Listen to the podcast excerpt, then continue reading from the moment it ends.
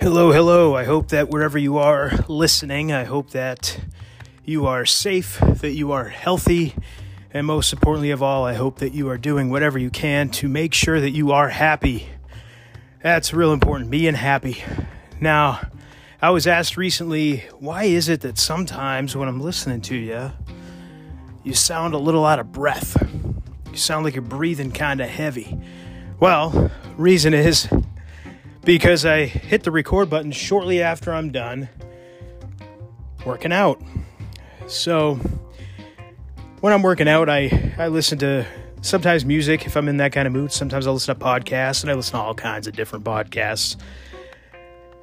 And a lot of times, whatever I'm listening to, whether, like I said, whether it's music or a podcast, thoughts go through my mind, not just the concentration of what I'm doing physically with my body during any particular rep or exercise, but just different thoughts. I find that I think my mind is racing, and I think about a lot of different things, and sometimes something just gets stuck in my head, and I got to just hit record and talk about it.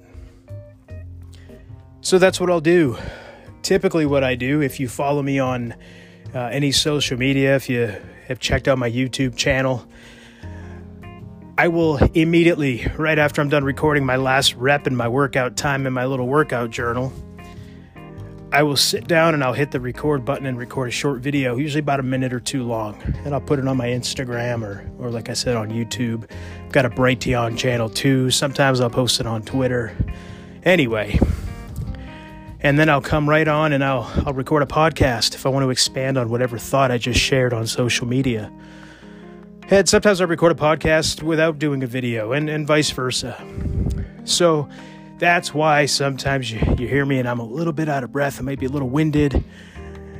That's why. It's because I just finished working out. And again, when you're working out, I know I've said this in the past, it's not just about the physical. It's not just about the physical piece of it. It's not just about getting your body right. The exercising will eventually, over time, it will get your body right. It will help it feel better. Eating right will help get your body to look and feel better. But the other piece of that puzzle is the mental aspect of it. Mentally, exercise helps you too. You'll feel a sense of accomplishment. You'll feel like you're doing something. You'll feel achievement. I know that may be the same as a sense of accomplishment, but stick with me here. You feel like you've done something, and scientifically, your endorphins are going. Your blood is pumping. It's rushing through your veins. It's going all throughout your body. And it just makes you feel good. If you're listening to any good music, if you're into rock and roll or heavy metal or rap or dance or club music, whatever it is, and it gets you pumped up and it gets you moving faster, all of it fits together, all of it. The physical, the nutrition, and the mental aspect of it all together fits to give you your overall picture of health. So it's not, again, just about the physical, it's about the mental. It's about the mental piece of it. You want to make sure that you're feeling good mentally, that you're thinking better, that you may find yourself just concentrating solely on the exercise, and that's great. You should be. But you also may find that perhaps some questions or some issues or challenges you've been facing, you might find that when you exercise, either during a workout or right after, you might find that the answers you've been looking for a problem you've been facing, they might start to come to you a little bit better. Things may start to become a little more clear. That clarity, it may just hit you right between the eyes.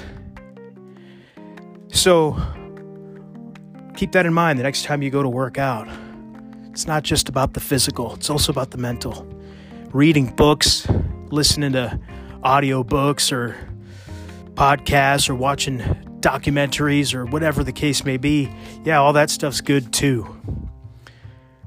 But exercise will also get you to a state of mental clarity like nothing else. And I'm not just talking about lifting weights or doing calisthenics. I mean, just go outside and take a brisk walk.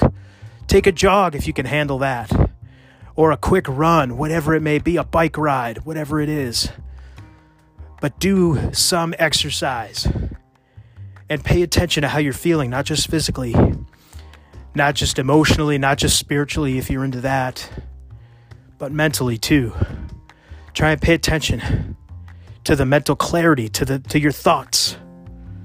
Pay attention to that next time you exercise or complete a workout.